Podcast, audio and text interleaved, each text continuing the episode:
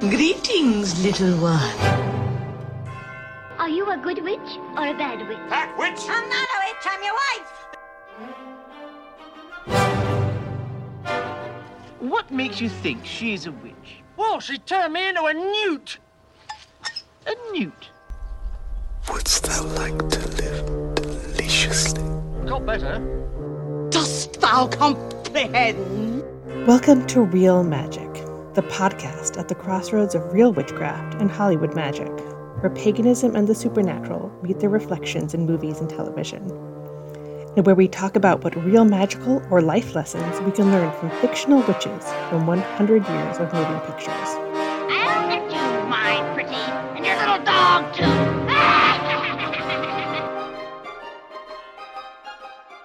Hail to thee, witches and weirdos, and welcome to another episode of Real Magic. I'm your host, Jessica Mason, and I'm so happy to have you joining me for another episode discussing the pagan and magical in pop culture. Today, we're actually doing something a bit different because while the work we're discussing has been made into many movies, though none of them really like resonate for me like the stage production, it's a work originally of the stage, created for a king, obsessed with witches, and bringing us not only one of the most enduring portrayals of witches on the stage up to Elphaba, but a depiction of the goddess of witches herself, Hecate. Yes, we are talking about William Shakespeare's Tragedy of Macbeth, and I am so excited. To discuss this play, since it summons Hecate, I had to bring back one of my favorite guests who will you'll remember from our episode on WandaVision, and that is Courtney Weber. Courtney is not only uh, one of the three co hosts of that Witch Life podcast, she's an author, and her most recent book is Hecate, Goddess of Witches. It is a fantastic book, and I loved every page. So I had to summon Courtney on to talk Hecate on stage, but we couldn't talk Macbeth with just two witches, so we needed a third. So we're also joined by Courtney's That Witch Life co host and a witch, a singer, a performer, and just an all around amazing person, Hillary Whitmore. And I'm so excited for you guys to hear this conversation. It was so fun. Um, we talked dramaturgy, we talked the magic of theater, we talked other Shakespeare plays. It was so fun to really dig into such a work that's so complex and so wonderful that we all love so much. So I hope you enjoy it. And without further ado, something wicked this way comes. What are these? Live you or are you that man may question?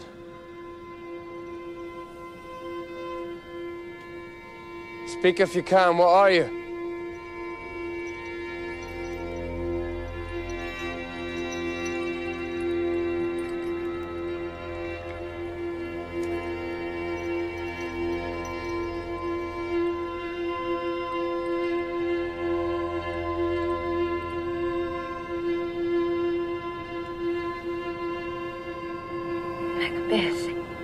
Thee, Thane of Glamis. Macbeth, hail to thee, Thane of Cawdor. All hail Macbeth that shall be king hereafter. All right, welcome back to Real Magic, Courtney Weber, and welcome to Real Magic for the first time, Hillary Whitmore. Thank you guys so much. Ah! for being Hey, so exciting to be mm. here. in- enter three witches. Like, yay, we had to do three witches because today we're talking about Macbeth. Yes, And we're not in any theaters. So we're going Right. to say the word, right. but And I'm knocking on wood just to make No. sure. It's it's fine because we're not in a theater, and you can say it in a theater if you are in rehearsal for a production of Macbeth. Mhm. But if you say Yeah. it otherwise, Yeah, you can't. Otherwise, it's trouble. Otherwise, you're fucked. I mean, we can say Fucked. fucked on the show, right? Oh, yes, for sure. Okay. Oh yeah, I was like, uh oh. Yeah, we are we are from that that witch life, so the language is very um spicy. Well, so, I mean, so was Shakespeare's language. Let's be honest. Like a lot That's of true. it goes over audiences' heads nowadays, but there was just naughty, naughty things in Shakespeare, especially the comedies. It was all Oh, dick jokes yeah. all the way down. Dick jokes, butt jokes, poop jokes, vag jokes, All of it. all of the jokes. All of the jokes. Oh, it was great. Great stuff. So, yeah. So let's talk before we talk about the play, let's talk about the curse. So, do you believe that Macbeth is like there's literally something magical about the Macbeth? Is it something we've empowered through our belief in it? Do you think that, or do you think it's because of the, you know, people say that because Lady Macbeth summons dark spirits, that that's one of the reasons the play is cursed? Well, I, I think of a few things. I think that that um, I mean, Shakespeare c- came out of a time when people were incredibly superstitious. Yes, exactly. And so I think that I'm sure that the superstitions around this play probably have ancient roots back in that direction. And then um, I do believe in the power of human belief to cause things. And so you've got a good 400 years of people believing in Yep. something, it's going to Yep. be problematic. Now, on a very specific theater background, technical level, Macbeth is a bitch of a play. All right. And so there's it calls for a lot of things that can be very difficult in theaters. It calls for rain and lightning and um and it, depending on how intense you want to get. A lot of theaters like to employ smoke tricks and things like that whenever you have ghosts on there. And in addition to that, it's just a very some say that it's a flawed play and that some of the character like that it's just not as much as we love it, like we collectively love it, that it's not one of Shakespeare's technically best written plays because there's just too many questions that are left unanswered. And so it can be a difficult play to execute on both a um you know on a technical but also on a dramaturgical level if we're just going to geek the fuck out real quick yeah, no, I think that's I think that's absolutely true. I mean, I've seen many productions Mhm. and not many have have been done in a way that I felt was that great. You know, um, in fact, the one of the best productions I saw of it was uh, by a Spanish um, company uh, that was visiting from Spain over to um, over to London, and so it was all in Spanish, which I used to speak better than I do now. But regardless, the acting was so good and it was it was set in a modern context and it was executed so well. It was very graphic. I think it I think it displayed like the darkness of that play, right? Really well. And and Yeah. not in a uh, yeah, I feel I, I feel like there are so many productions that I've seen that I was like, oh yeah, okay. Like yeah it is it is underwhelming. right and it's it really all comes down to i think where the biggest mistake happens is in the portrayal of lady macbeth. And it's so often especially if you've got a white male director um you know that that rest into the the crazy angry wife trope instead Yep. of actually unpacking this. Um i saw a production of macbeth that was directed by erica schmidt um who hate to do this but this is how most people know her. She is married to peter dinklage Oh, okay. um, and so, but I, and he actually credits her as she's the artist in the family and he's the corporate drone that pays the bills. So she can do her art. um, and I actually met her, uh, before, before Peter had all of his fame and these two have been like soulmates for, for, Aw. you know, decades. But, um, she just did a production that was all, um, all young women. And she looked at it through the lens of what happens to, of, of like this this phenomena of young women that want to go out in the woods and get into trouble.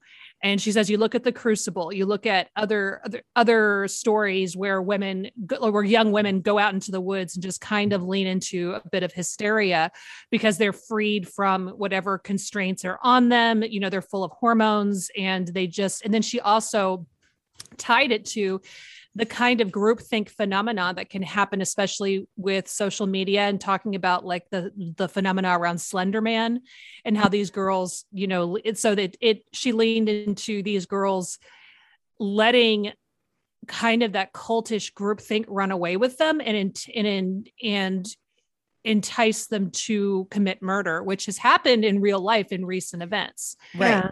So it was all teenage girls at a Catholic school, and then they have their ringleader who was the Macbeth, and um, you know her her BFF who's also kind of her girlfriend, and then you start to kind of get into race because the young woman who played Macbeth was a black woman, and her um, she really explored like white fragility with Lady Macbeth. All of a sudden, she couldn't handle you know the stigma she couldn't handle the pressure and she like laid a lot of the responsibility on her black friend and then she just kind of exited scene le- ex- exited stage left when she couldn't take it anymore. So there are a lot of themes that erica played with in in this production. It was really extraordinary.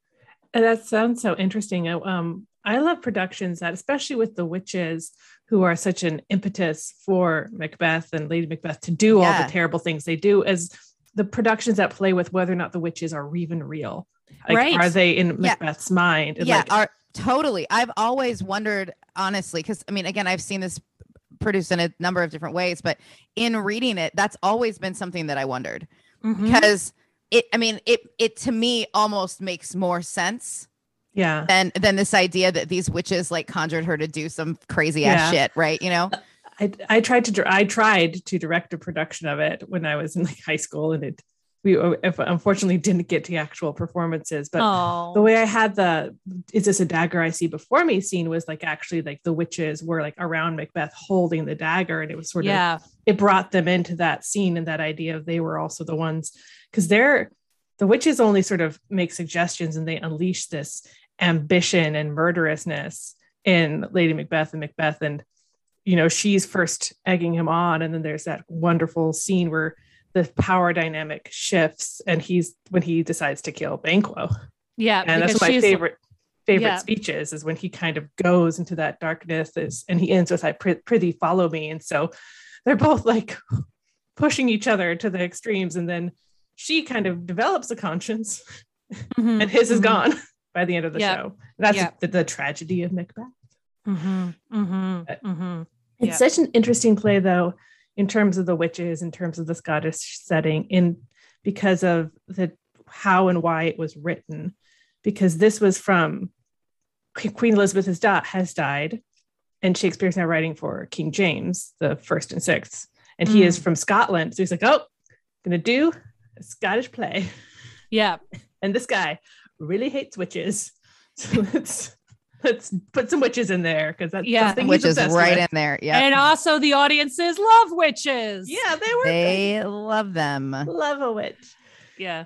and so like the um the witches in macbeth like are we don't have many other we have a lot of magical and mystical creatures and sorcerers in shakespeare but we don't have many other witches but these are Mhm. probably his most prominent magic user characters i guess other than prospero Yeah, it'd be interesting to think of what Elizabeth is first, what her feeling was about witches, and that maybe she didn't like them, or she was just really a big fan of fairies and you know the kind of the the um what late like the kind of the phonic characters. Um, but she was, but maybe I'd be, be curious to see what if if anything out there is about her feelings about witches.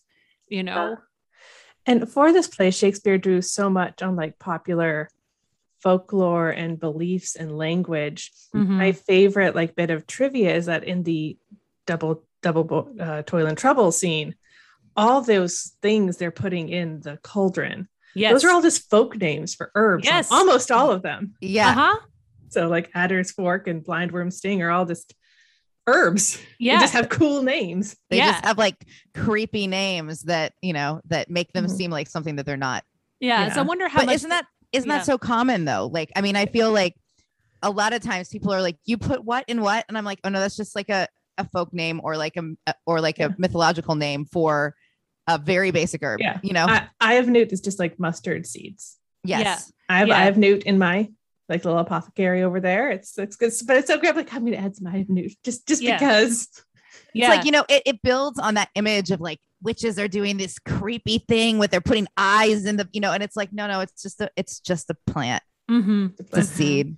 hmm And so Well- it makes me wonder, like, what what um the audience would have known about these herbs and whether they would have known exactly what because I mean Yeah. they probably were more like I mean I don't know these a lot of these people were urban folk and so they may not have had access to these herbs Right. right and so they and um it wasn't like they could you know freaking look it up on their phones or you know or uh um probably were, most of them were illiterate so they didn't necessarily have uh you know access to books and things so it might have been Right, right. super but then also if, if people that were outside of that that knew the the um the qualities of these herbs if they also then would then know exactly what the magic was for We're like ooh they're gonna stir up some serious trouble that Yeah. way double Yeah. double Double. Double. double double. double trouble I do wonder if like Shakespeare, like what kind of research he did. Did he go to like an herbalist or an apothecary? Be like, give me your 20 weirdest names. I'm going and and then I have to find stuff to rhyme with them. So it's gonna get weird. Yeah like well, some of them are just like this just rhymes. well he had at least he had a he spent some time in a summer home from what i recall So he Um, may have been had access to that. yeah, anyway, he probably had access to that, and he he he was pretty wealthy. He probably had people that were cooking for him, so he could probably ask about that kind of thing. Yes. You know, But it's all it's all quite mysterious and it but it makes for some wonderful theater. Now, have you either of you ever performed in Macbeth? Because you're both No. theater nerds like me. Sadly, no. The one the one Shakespeare piece I was in was Taming of the Shrew. Hillary and I were both in that. Now, who did you guys play? Uh, I played the widow. I had a small role. What did I was like? A, I don't know. I was the haberdasher or something like that. we were I'm freshmen. sure. and- we were freshmen. we freshmen, were and freshmen. sophomores. Yeah, we were We like, weren't- no, it was my first. I didn't do any theater in freshman year, and so I got into theater in my sophomore year. Mm-hmm. Um, and like that was the play we were doing. So I was like, "Yep, sounds good." Sounds oh no, good. wait, that's is that true? No, that's not true. I did do I did Fiddler on the Roof in my Oh, freshman year. Uh, but Alright. yeah, but yeah, it was like, uh, I mean, I've never, I mean, I am familiar with some of from the opera, some of the arias, um, but I've never p- performed a stage production. No. Uh, yeah, like I said, I tried to do a production all women in high school, and it just didn't work out. Like the timing, we couldn't get the theater. But it was really fun to kind of attempt that with an all female cast. Um, my, I did. I've never done Taming of the Shrew, but I did Kiss Me Kate in college, Oh yeah, I love Kiss Me Kate. I've done Kiss Me Kate. And I said I got to be Kate. That was like my the pinnacle of my theatrical career. That's so good. Right, It's Yeah. like I I have uh, so many of my students do Kiss Me Kate, sing Kate because I think it's like such a good role and the music is amazing and it's it's yeah, it's a great production. Who does not identify with the with the iconic song "I Hate Men"? I hate men. No, my students Like- like, every time one of my students sings that, I'm like, yes. that was our audition song for that. Like you came in and did that. And like that's the only audition where I came in. I just like knew that song down, had it, and I had the attitude, and I just like knew I had nailed that audition. You were like, it was. I'm like, if I do not get this part, there's What- no justice in the world. when I was in college, I had designs to direct a black box production of Macbeth that was a statement on the Bush administration. And I wanted the witches to be like cast them to to exemplify Bush, Cheney, and Rumsfeld. oh my Um, gosh. I'm really glad I did it because looking back, it would have been really bad. Because I remember some of my my takes and my concept, and a lot of it was based in like you know the conspiracy the conspiracy theories that time around the or the sources of 9-11 and Mhm. so i'm really glad i never produced that because i just would have been like it would have been probably one of the greatest cringe moments of my life. I think somewhere that the and you know my teachers were supportive. They're like, "Well, here's how you could look at it. Here's how you could do this." And I was like, looking back, I'm like, "I'm so glad I didn't do that." I, I've seen some wonderful productions of it, most of them down in the Oregon Shakespeare Festival, which, Yes. those of you who don't live in the Pacific Northwest, in the town of Ashland, Oregon, down right by the California border, there's an incredible Shakespeare Festival. Yeah, it's They do very about, like, good. 15 plays a year, like for nine months. And I've seen like big productions in their big, like open air Elizabethan theater. When they did that, uh, I did a backstage tour and they said, Yeah, there's a bat that shows up and flies around all the spotlights and stuff, but it only would show up for Macbeth. wow. it's like, okay. So that was my favorite Macbeth trivia from Oh, the I love Ashland. that. It's like, yep, that feels fitting. You're like that seems about right. That's, that's that's that sounds right. I mean, sometimes I think these like curses or these like, I mean, again, like there's a lot of superstition in theater. Oh, Like yeah. people are like, don't do this, don't do that, don't, you know, like don't ever say these words, don't. And it, I mean, you know, it's like, do I think that if, I mean, like, do I, do I think that there's some validity, validity in that? Like, I don't know. Am I gonna say it? No. Why would I just? Why would I be the asshole that's like fuck this? And then like, what if something happens? So, I'm one of those people with superstitions that I don't always believe that the superstition is there, but I also respect that what that mm-hmm. the, the context is and try to just like not fuck with it because there are some people for that in that in that way that are so so affected by superstition. If they're paranoid about it, they're terrified about it. They go out of their way to avoid things that are supposed to be bad luck. You know, all of Yeah. Well, it's something about the ritual and tradition of honoring Yes. honoring the superstition that I feel is It's, like, is part of lovely and unifying. So I Yeah. I I appreciate. I mean, I'm I'm one of the people that's like, well, I respect the superstition for the tradition, and also I'm and also I'm scared of it. Like, Yeah. Yeah. yeah. In a way i think theater is very much kind of like the performance of witchcraft or doing witchcraft because you are Mm. summoning these emotional forces you are depicting these huge powerful scary moments in people's lives. And it's impossible to like do that without being somewhat affected you know? You're macbeth like there's like dead babies in macbeth. Like it is Yeah, a dark it's dark. show It is dark. and it's hard not to take that darkness with you and for it to like affect you. And you know, you definitely, I, you were talking on a recent episode of That Witch Life about how your recent production you were in, the Oh my God, the pariah, Pariah felt, felt a bit cursed, and you talked about Yeah, how it you know, that chaotic energy. You need a cleanse after your time at. She the- got rats to eat my car. I did. Pariah got Pariah. rats to eat, eat my car. Pariah's a real bitch. Uh, you know, it's the thing is though, is again, I mean, I think that's very true in and of itself. It's right along those same lines, which is like you're like, hmm, this series of very, very interesting and seemingly like related events have happened. And so, like, you're like, well, pariah, we drummed up all this chaotic energy, so on and so forth. I mean, I definitely think that, you know, you can through theater, through performance, through any kind of art, drum up or pull up a tremendous amount of chaotic energy. Do I think that that's a curse? Mm, I don't. Yeah. I don't think so. But like, I do believe that.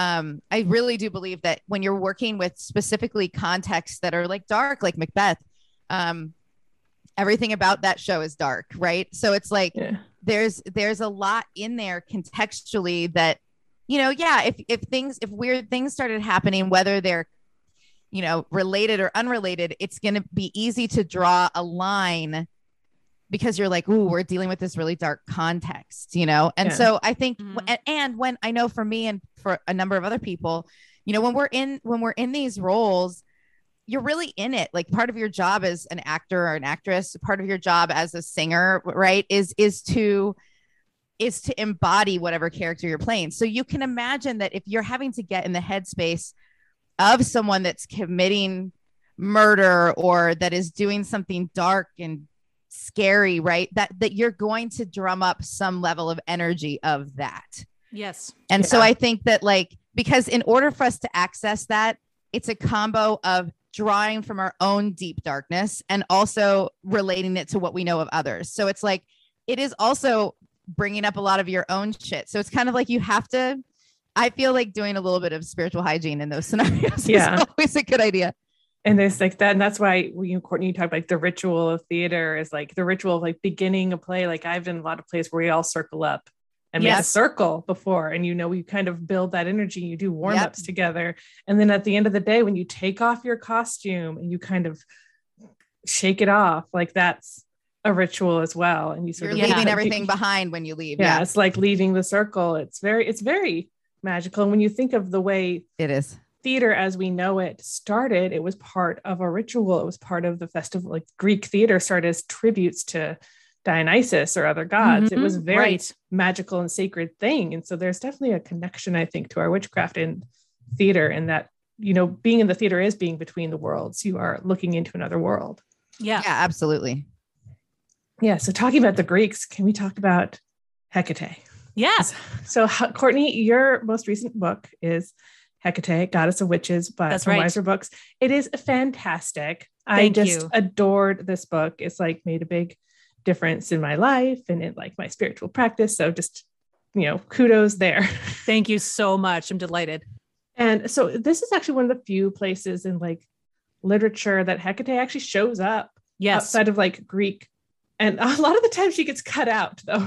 Like I've, Right. I, have seen so many productions of Macbeth. I've most of the time Hecate's scenes are cut out because and so what do you think of the way she's portrayed in this play and how sometimes it doesn't work for the dramatic flow no it, well to be honest it really doesn't work for the Yeah. play. And there's there's um, a number of scholars that believe that um, the hecate scene was written later after the original production was produced and that it wasn't written by shakespeare. And so but basically yeah that their thought is that it was fan service that the witches were so popular that they um that they were like we need another witch scene. So let's let's write a witch scene and and what, what are we going to do? Well let's have them summon hecate. Let's just really go for it. And i think where it's problematic in um just a, a theatrical a sense is it kind of pigeonholes the witches into evil beings right? Just kind of like you were talking about evil beings that started this and it it removes the potential for the witches to be in macbeth's head for the Mhm. witches to just be observers for i mean i've heard of productions where these witches were like were done with um with modern day Wiccans in mind, and that they yeah, and that they weren't actually causing it as much as they were like watching it and prophesizing it and speak and like you know kind of narrating the story. So I feel like with the insert yeah, I feel like with the insertion of Hecate, it takes away those those possibilities. Um, so because then all of a sudden, okay, yeah, these witches are up to no good, and they're taking their orders from this evil queen of the witches, and they're gonna destroy the world based on Hecate's thing. So um, I love that Hecate shows up in there, and I don't have a problem with the way she shows up because in many Greek myths, she does show up as a source of mayhem and terrifying things. So that I mean, it is true to some some of her legacy to show up in that Mhm. way. Um, but I also don't have a problem with certain productions cutting it, especially depending on how they want to use the witches in this this piece, and also because it's very likely that it was fan service and um, you know not really part of the original Yeah. script. the, the quality of her lines definitely you can tell like you're like this is fine but it yeah definitely isn't quite at the same level though i know hecate is mentioned also in midsummer night's dream just to Mm. know like you know in puck's one of his final speeches he says you know and we shadows that to run by the triple hecate's team from the presence Mhm. of the sun following darkness like a dream and that associates hecate when that in shakespeare's mind with the fae and the other crowd Mhm. do you have any like insight like what was shakespeare's conception of hecate and like or the you know renaissance english conception of her Well, it seems to with be association of fairies or witches uh, it seems to be that at least in Shakespeare's view, Hecate um, or Hecate, they're, they're both they're both correct, was a source of um, of wickedness and negative mayhem. Because like in Macbeth, um, he says to Lady Macbeth, "There's comfort, yet they are assailable. Then that then be thou jo- jocund ere the bat hath flown. His cloistered flight ere to black Hecate summons the shard-born beetle with his drowsy hums." Um, sorry. Okay, sorry. I just got the little thing. it's like oh we've removed the 40 minute time limit i'm like i didn't know that was a Yeah. thing The shard-born beetle with his drowsy hums hath wrung night's yawning peal, and there be done a neat of a deed of dreadful note. So I feel like Shakespeare puts her in the story when she is, um, you know, when you want to source someone who's up to no good. So perhaps Puck was saying that yeah, sometimes the fairies are not always good-hearted, and sometimes they can be troublesome. And the so whole all of midsummer is him just like fucking with the mortals Exactly. and and, or like, just for fun. and Oberon Titania, they're arguing the whole the whole play starts because they're arguing over a child they kidnapped and who gets to keep the child they kidnapped. Right. I love the, the, the Fae in Midsummer, but they're not like morally No, they're not. They're morally bereft. And I think that's where Macbeth sees that. And so, you know, Shakespeare was a pretty educated guy. He'd probably read quite a bit of mythology and um, you know, had his his opinions about her. I would I'd be surprised if the common Elizabethan of that era knew much about Hecate at all. Um, Yeah. maybe they knew something, or perhaps you know her name was thrown around when it came to wickedness or or what have you. But I don't, I doubt that there was a tradition of of blaming Hecate for things that were commonly blamed on the devil. And then again, that's another thought that maybe they they really couldn't discuss the devil in these plays if that was considered to be too dark and dangerous. So they might like associate put Hecate in as like a surrogate Lucifer because these were all Christian people that would probably that may have at the time had some real fears. That's a good about- point. yeah, Yeah. Had, some real fears about speaking the name of the devil. Um, and so they was like, but you can say Hecate because she's not real, you know, Yeah, least not to exactly. them. So and like I haven't read or seen Dr. Faustus, Christopher Marlowe's most famous play, but like the devil is certainly a character in the Faust legend, but they kind of call him the Mephistopheles or they call call him other things. And yeah, And he's just So- sort of like a trickster, sort of Right. screwing with, and, and he's also the whole point of the Faust legend is like, and the Faust gets screwed over and it's bad. right. And I, mean, I guess we would also have to like trace the legacy of who of who people believed the devil was or Satan was back Mhm. in Elizabeth in England. Because honestly, a lot of our modern connection c- connotations of Satan are relatively modern, like the last Oh, 200 yeah. years. So they may not have even seen him in that way. Like, I don't know. It's there's a lot of, of stuff we could geek out on. And always makes me wish I could get a couple PhDs just to explore all these things. Like I Totally. keep thinking, like, what if I got a PhD in folklore Greek Yes. history or something. Like, I'm like, oh, but I already am still paying off all my other student debt. So That's where it, that's Same. where, you know, it's like, like you like want to do it, but then you're also like, hmm, do I want to do it enough to be another Yeah. tens of thousands of dollars in debt? Maybe like, and then. I'd have to like learn Greek eventually. Yeah, which would be cool. But which would be fucking cool. Could I could when I couldn't even say it's Greek to me anymore. right. Well, you probably could be like, well, it's a certain kind of Greek that I don't understand. Yeah. It's ancient or it's middle Greek Yeah, to me. lit- Ha, ha, ha. you know, like It's or could- middle Greek to me. Maybe I could like work on deciphering linear B. That's how nerdy I am about the stuff. And it's lovely. I love it. So, do you have a favorite scene of the witches in Macbeth, like, or a favorite, or a favorite scene in Macbeth that doesn't involve them? I mean, there's a lot of good stuff in this. lovely you know, play. I think my favorite, because there's just so much to play with here, is when Lady Macbeth is first convincing Macbeth that he should that he should go he should he should make a run for being king. Mhm. And I think it's because it's so commonly misinterpreted. Um, there's so much like I want to dig through the script and actually find the right thing, but I know we don't have that much time. Um, there's so much everyone's like, oh, just make her jealous and things, but she she references some really intense sacrifices she's made for him. yeah, Yeah, and she's kind of as if to, and, which, and also with the thing with the dead babies, and she says, you know, I would kill our children for this, which makes me wonder if she had caused her own abortions um, or put off bearing a child for a long time because maybe Macbeth's like, oh, we're not ready, we can't do this right We now can't do that. Right. because I need, you know, if we do this now, then our child will not be, you know, in great form or whatever. And then it's a sense in which she is like, you owe this to me because of the sacrifices I have made for you. And the fact that he's always seeing dead children or there's dead children that's referenced a lot makes me wonder if maybe that's part of their story. And also, I feel like Macbeth gets off on being humiliated by his wife. Uh, Probably. same. Agree. Abso- I, I I think it would be really interesting to do this play with a, like a BDSM sense because he's oh so yes, he's so powerful and he's general. So his kink is probably like getting walked on by his wife's high heels, like getting his face stepped It's on. to- yeah. I Because could you see know, that. I could see that he gets because everyone's like browbeaten, like don't do browbeaten, have him be aroused. Like he loves it when she tears him down, you know, and she does it because it's part of their kink, but also she's like, but also at the same time, buddy, I have given up a lot for you for your career. So you do owe this to me.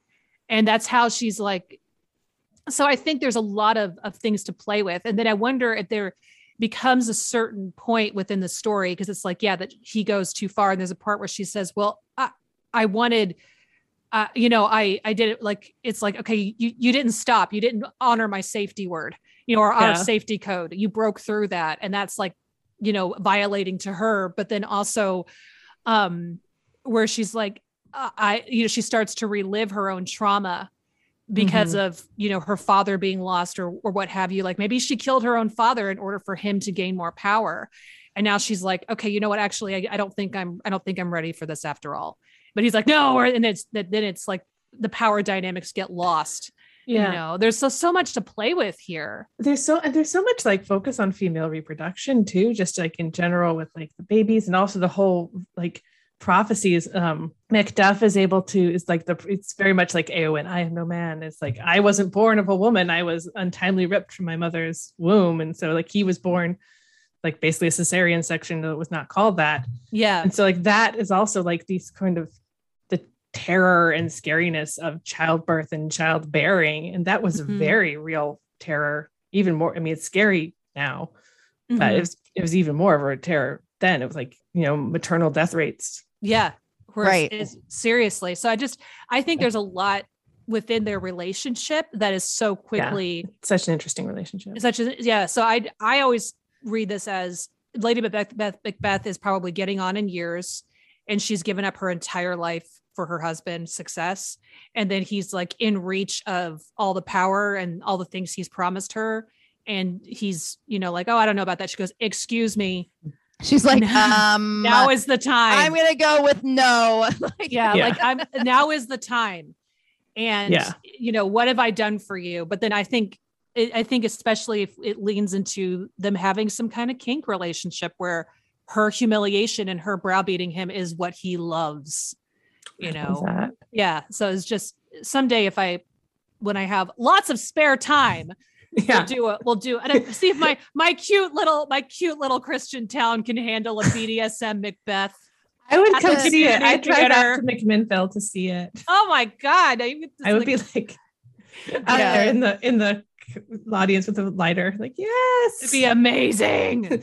Hillary, do you have a favorite scene with the witches or without? so in the okay so in the opera I'll, I'll speak on the opera specifically so the opening scene of the verdi opera where the, the witches are singing they the way Mhm. they orchestrated it is really interesting because it's done rather than three witches it's three choruses of witches so there's group three groups and they're split into multiple harmonies and the way that that sets the tone of the whole piece is like i don't know why i mean it's it's it's not the most interesting words or context necessarily, but the way that melodically it sets off the entire opera is really magical. It's like it's it's yeah, it's three groups of witches speaking the lines that three witch the three witches would normally do, but in multiple harmonies, and it's fucking awesome. It's like eerie and interesting and provocative, and yeah.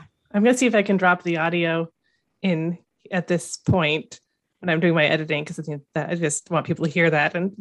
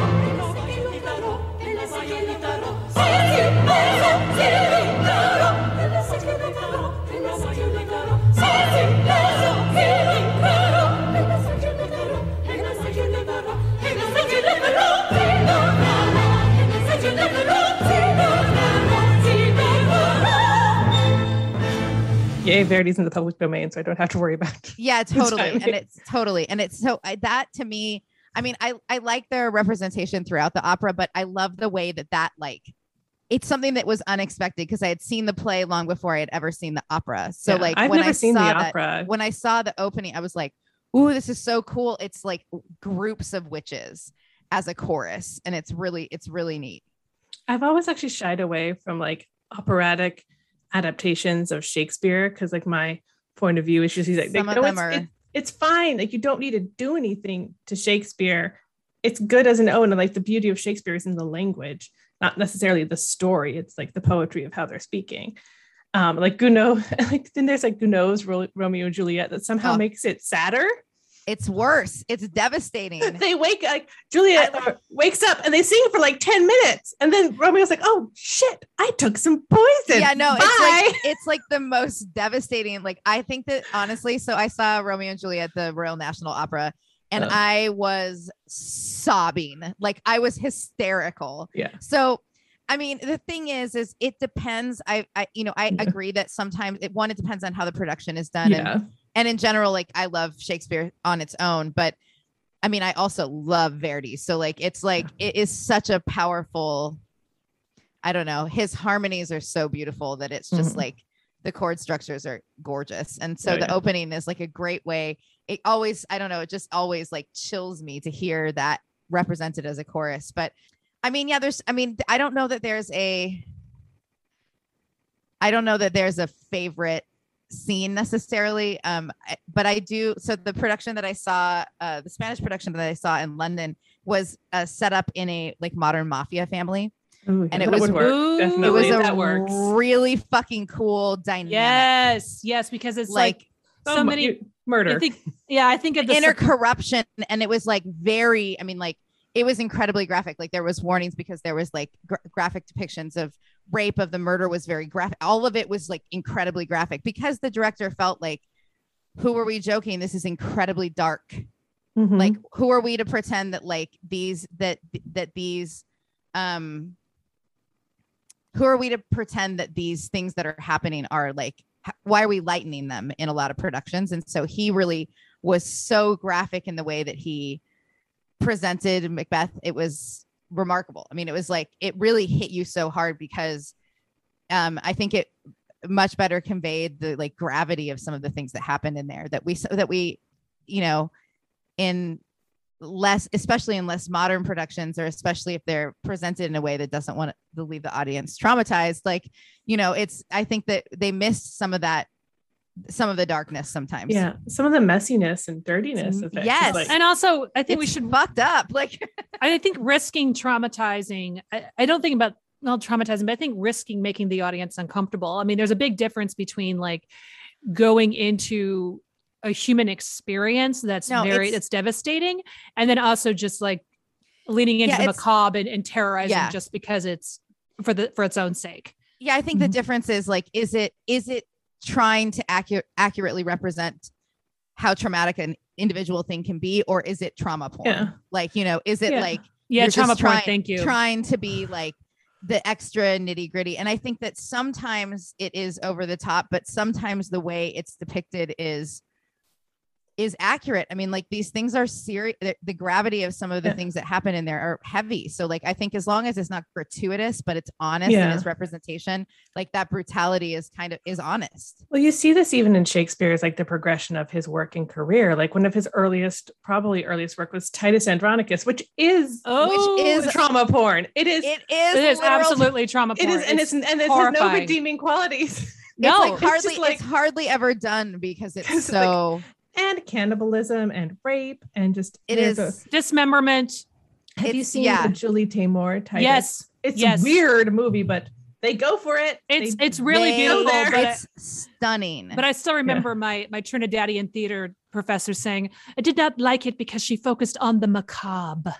like that's it's a, but Yes. you're like literally this whole fucking piece is macabre. I mean, like the whole Yeah. thing is so dark. Yeah, but I feel like also Julie Taymor kind of like she kind of pinpoints that because it's all about this little boy playing war games, yeah. you know, and then just kind of getting obsessed with violence for its own sake and Yeah. playing it and not quite understanding it's a juvenile. juvenile and it's i like to think it was probably a response to um, the invasion of iraq in the early 2000s because it's like Mhm. little boy playing with war toys because you can you Yeah. know and not actually thinking about what that what kind of suffering is going to be unleashed on the people because you wanted to play with your war toys Yeah. But so like Titus Andronicus came so early in Shakespeare's career. And then many like decades later, he's writing like Macbeth and Hamlet and all these, all of his like great, many of his great works. And they came after he had experienced a lot of personal tragedy, like his own Mm. son Mm-hmm. died, like right, his son named Hamnet died. And then he wrote Hamlet. Mhm. And Mhm. that whole play is a meditation about like loss and death and parental relationships. Mhm. And so you see like how even Shakespeare, because who I believe was one real person, how right he evolved as an artist. And I think that's what one of the most interesting things about Mhm. these later plays of his, because they're so the darker plays. yeah yeah Yeah. Uh, my final question is like, what do you think like the legacy? I mean, this this the way that the witches are depicted in this show, uh, seriously, I think affected the way people perceived witches for centuries. Mm-hmm. well i mean Especially I- like when Rich is coming in threes. yeah well i think Yeah. I I think that it was probably coming from some pretty practical roots. He probably had three actors he could use as witches in that scene, and so he put three in. And also, it's it's it's a good like to have three people bouncing lines off of each other creates a good rapport. Yes. Um, totally. We know all about that on that Witch Life podcast, having 3 Mhm. witches bounce things off each other. But um, I'm I don't think that Shakespeare was the origin of the witch being the the negative, Mm. like the scary archetype. I think he was picking up on a lot of what people's common uh, common approaches were. Um, and I feel like the witch the witch is always going to be with us in one way or another and Mhm. right now we're certainly in a in um a time when the witch is um is representing power yeah. and personal strength Right. you know? versus like outcast and danger Right. and yeah and i think you know i mean but i think that's also i mean i think that's also uh, partially in in you know in how people view strong women societally as well because Yeah. not that all not that all witches are women they are absolutely not but like you know that is the image that a lot of people have of witches and i think that we are you know previous pre in previous generations the further back you go you know probably even more so true but the you know women women being powerful was deemed as dangerous it was like we don't want this Mhm. we don't want you to have power and now we're seeing that shift societally where it's like many more women are feeling empowered and the conversation about women's power is more uh is like more prevalent in the conversations we have. And so i think that that is part of why that's shifting as well because that like scary female archetype of like what a witch was this like scary mean you know whatever they're now just like yeah she finally had a fucking enough of people. Okay you know so it's Yeah. like and so that i think that like as that i think that is part of it is that um, I think one, there are people that are like starting to really look outside of mainstream religion and going like, okay, we're kind of over this shit. And so there's that more people being interested. And then on top of that, you know, the shift in in female empowerment that I think, or the empowerment of women that I think is um, that plays into that as well. Awesome. Right. Before you go, do you want to read a quick scene? yeah. Which one? Right. Should Yeah, we do one? the that some, some should we make a witch's brew? Yeah. Which scene is it? Okay. We should do Yeah, a I'm gonna have control, to control control F for Yeah. Eye of Newt. Newt. It's only said once. All right. Cool. Wait, hold on. Control. It's act. It's act four, scene one. Yep. Okay, hold on. Let me get down there. Act. What am I in? Act three. Act four. Scene one. Scene one. Yes. All right. And Mar- Courtney, I'm going to make you which one? I'll be two, and I'll, Hillary, you'll, you can be two. and I'll Wait, be I'm like, three. where is it? Scene one. Okay, I'm still like scrolling. So, scrolling, what scrolling, kind of witches are we? Are we old school Shakespearean? Are we California New Age? Um, are we uh Netflix revival? What are what are we feeling? Oh, I don't know. Let's just let's just go. Let's do our full Shakespeare. Full Shakespeare Let's witches. do this. All right. Okay, who's one? Who's two? Who three again? Uh, shall- Uh, Courtney is one. You'll be two. I'll be Okay. three. Okay. All right. All right. Oh, And- you gave Hillary the best line. I'm so excited. All right. See if she can do it without laughing. I dare You're you. I such dare a you. bitch. You All are right. such a bitch. All right. All right. Ready? Ready. Um, Yeah. Thrice the brinded cat hath mewed. Thrice and once the hedge pig whined. Harpier cries, "Tis time, tis time." Round about the cauldron grow. G- Round about the cauldron go, in the poisoned entrails throw. Toad that under cold stone days and nights has 31. Sweltered venom sleeping got, boil thou first in the charmed pot. Double, double, Double toil, toil, and and trouble. trouble. Fire, burn, and cauldron bubble. bubble. Billet of Benny snake in the cauldron boil and bake. Eye of newt and toe of frog. Wool of bat and tongue of dog. Adder's fork and blind worm sting. Lizard's leg and owlet's wing. For a charm of powerful trouble, like a hell broth boil and bubble. Double, double, Double, toil and trouble. Fire, burn, and, and cauldron. Cauldron bubble. Scale of dragon, tooth of wolf, witches, mommy, maw, and gulf. Of the raven, salt sea shark, root of hemlock digged in the dark, liver of a blaspheming Jew, gall of goat, and slips of yew, silvered in the moon's eclipse, nose of Turk and Tartar's lips, fingers of a birth strangled babe, a ditch delivered by a drab, make the gruel thick and slab, and thereto a tiger's chaldron for the ingredients of our cauldron. Final time. Double, double, toil and trouble. Fire, Fire, burn, burn, and and cauldron cauldron bubble. Oh, Oh, I just love it getting slower and slower. Cool it with a baboon's blood, then the charm is firm and good. And then Hecate enters. Scene. Enter Hecate. Enter Hecate. Thank you guys so much for taking the time to talk. With us. You're Macbeth so with me. welcome. Oh my god, we love this. This is great. I love geeking It's out on this awesome. stuff. Me too.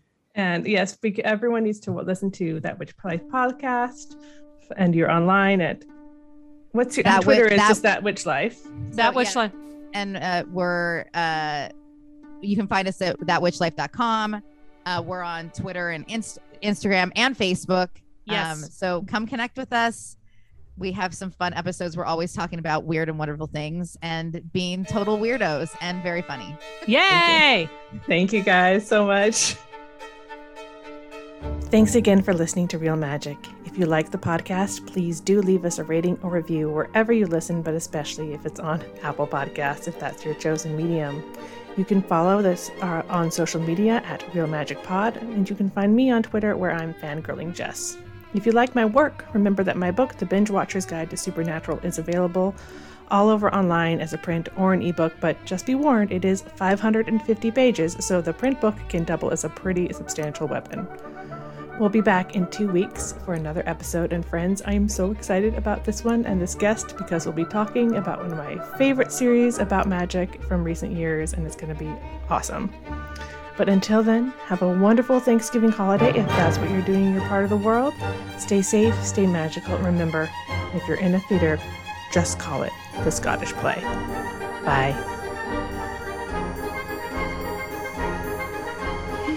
Goodbye. Bye-bye. Goodbye, cruel world. Bye bye. Goodbye to life. Bye-bye. Goodbye. Goodbye. Goodbye to